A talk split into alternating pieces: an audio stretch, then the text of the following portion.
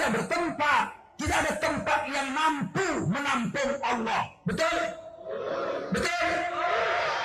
Jangan bilang Tuhan di atas sana. Di atas mana Tuhan? Tidak ada tempat yang mampu menampung Allah. Allah ada tanpa tempat. Sebelum ada apa-apa, Allah sudah ada. Huwal awwalu. Betul? Setelah tempat ada, Allah tetap ada. Berada tanpa tempat. Kalau Allah sebelum ada apa-apa, ada tanpa tempat. Setelah ada aras, Allah nangkring di aras. Berubah dong sifat Allah. Dari tidak bertempat menjadi bertempat. Kalau berubah, bukan Allah. Allah tidak pernah berubah dari dulu sampai akhir akhir akhir akhir. Huwal awwalu ketika hari Assalamualaikum warahmatullahi wabarakatuh. Kaum muslimin muslimat di mana pun anda berada Saya sedang berdiri di depan bangunan masjid Rafiuddin Yang sudah selesai pengecoran lantai duanya. Dan insya Allah dalam beberapa hari akan dibongkar Dan kita mulai pembangunan interior Dan kita akan mulai pengajian kitab kuning Di masjid yang kita cintai ini. Kaum muslimin muslimat salurkan bantuan anda Infak dan sodakoh untuk kepentingan dakwah, ibadah, taklim wa ta'alum dan khidmat atas agama juga untuk keperluan kaum duafa khususnya di daerah Medan dan Sumatera Utara ke Yayasan Barokah Sumatera Utara Bank Syariah Mandiri nomor rekening 762 62 62 777 sekecil apa pun yang Anda sampaikan akan berharga untuk kita, untuk Anda dan untuk agama. Famay ya'mal mithqala dzarratin khairan yarah. Siapa mengamalkan satu perbuatan baik walau sebesar zarah, Allah melihatnya dan Allah mengajarinya dengan pahala. Terima kasih saya Tengku Zulkarnain, Ketua Yayasan Barokah Sumatera Utara.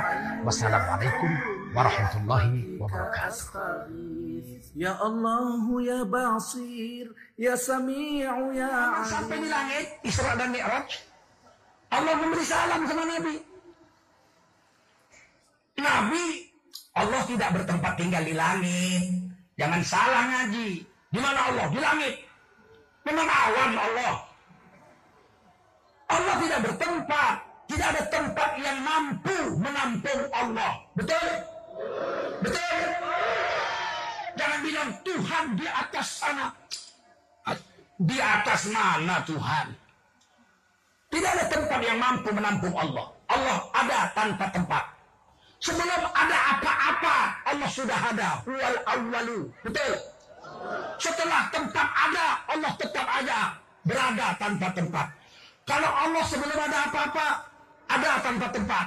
Setelah ada aras, Allah nangkring di aras. Berubah dong sifat Allah. Dari tidak bertempat menjadi bertempat. Kalau berubah, bukan Allah. Allah tidak pernah berubah dari dulu sampai akhir akhir akhir akhir. Huwal awwalu ketika hari kiamat semua hancur, Allah tetap ada tanpa tempat. Huwal akhiru. Paham? Al-zahir Allah ada memang. Tapi wal batin tidak bisa diukur, tidak bisa dikorong dengan tempat. Wa huwa ala kulli syai'in qadir. Maha kuasa Allah atas segala sesuatu.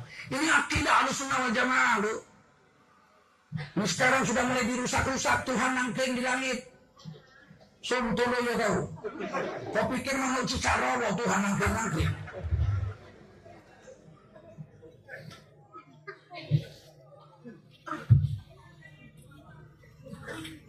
Waktu Isra dan Mi'raj, Nabi ke langit, iya. Sampai ke Mustawa, betul. Sampai lewat Rafraf, betul. Sampai kaki aras, iya.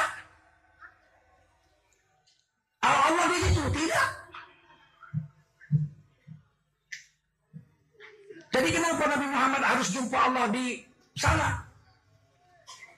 Karena Nabi Muhammad sehebat apa pun dia seorang makhluk Allah. Betul.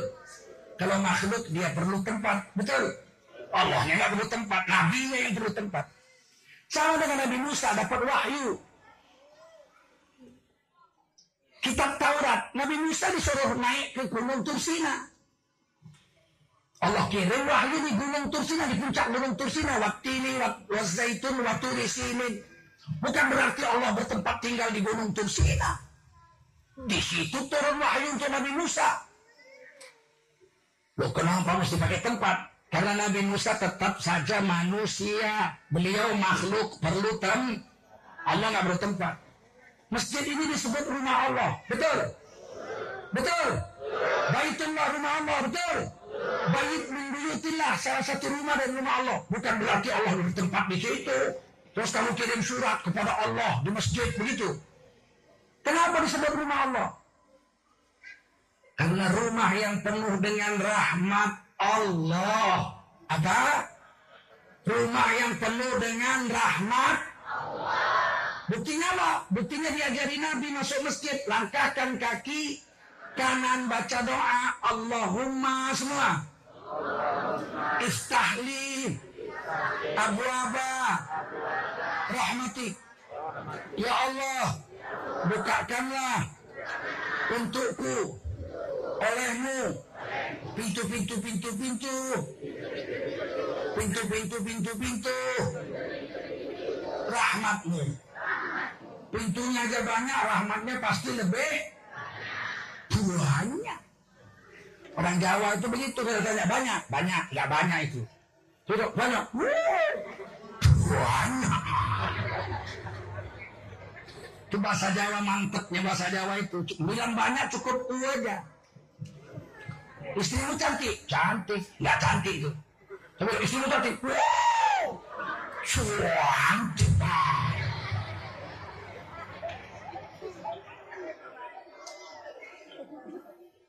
Orang Jawa kalau marah dia bilang, oh goblok. Itu belum marah tuh. Tapi kalau, wah, curap.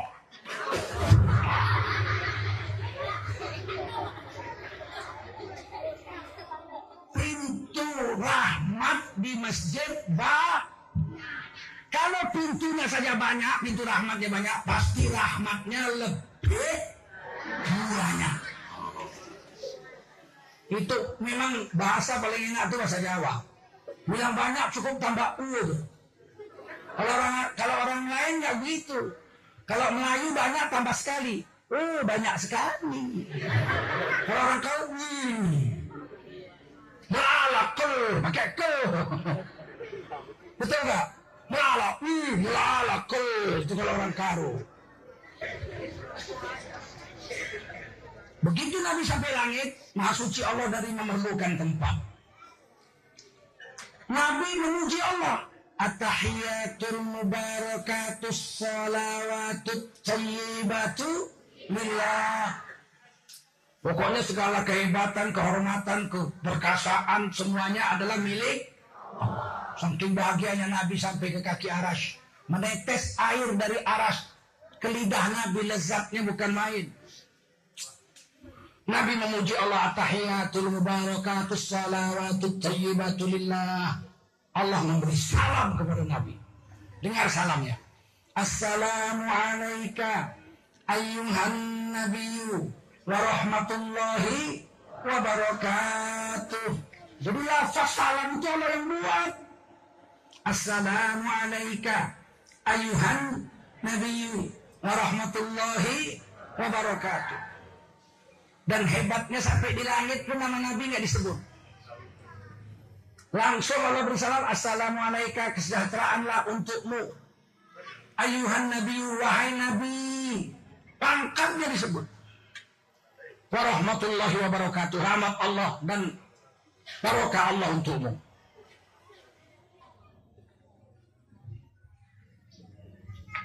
Sama dengan Nabi Isa.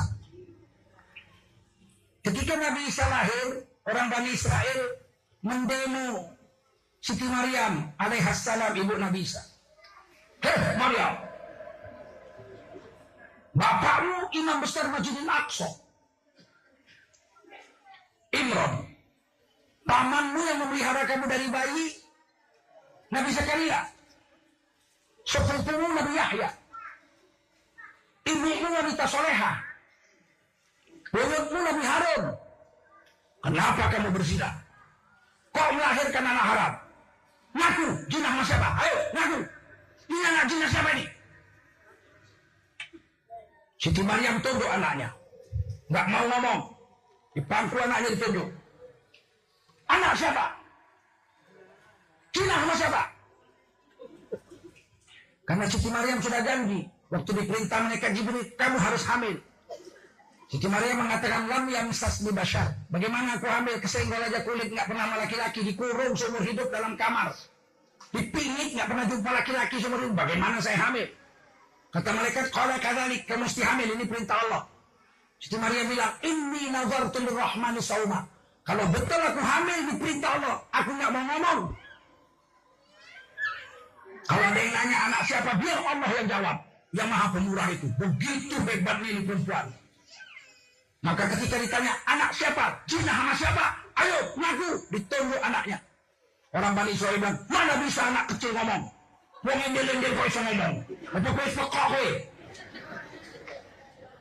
Dia tetap tunjuk anaknya. Tiba-tiba anak itu bicara. Ini Abdullah. Sesungguhnya aku bukan anak zina. Aku ini hamba Allah.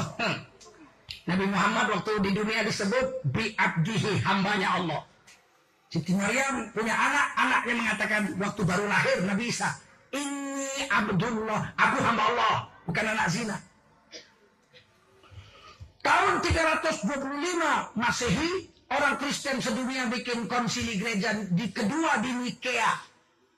Diputuskan di situ Nabi Isa diangkat jadi anak Tuhan. Siapa tidak mengakui Nabi Isa anak Tuhan dikejar-kejar dan dibunuh.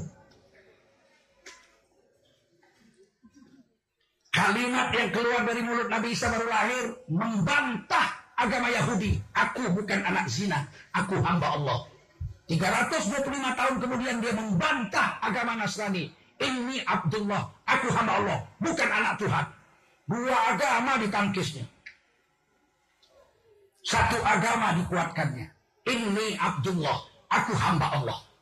Persis yang dibilang di Quran. Ini Abdullah, aku hamba Allah. Atani kitab Allah beri kepadaku sebuah kitab yaitu Injil. Waj'alani nabiyya. Allah angkat aku jadi nabi. Dua gelar. Hamba Allah dan na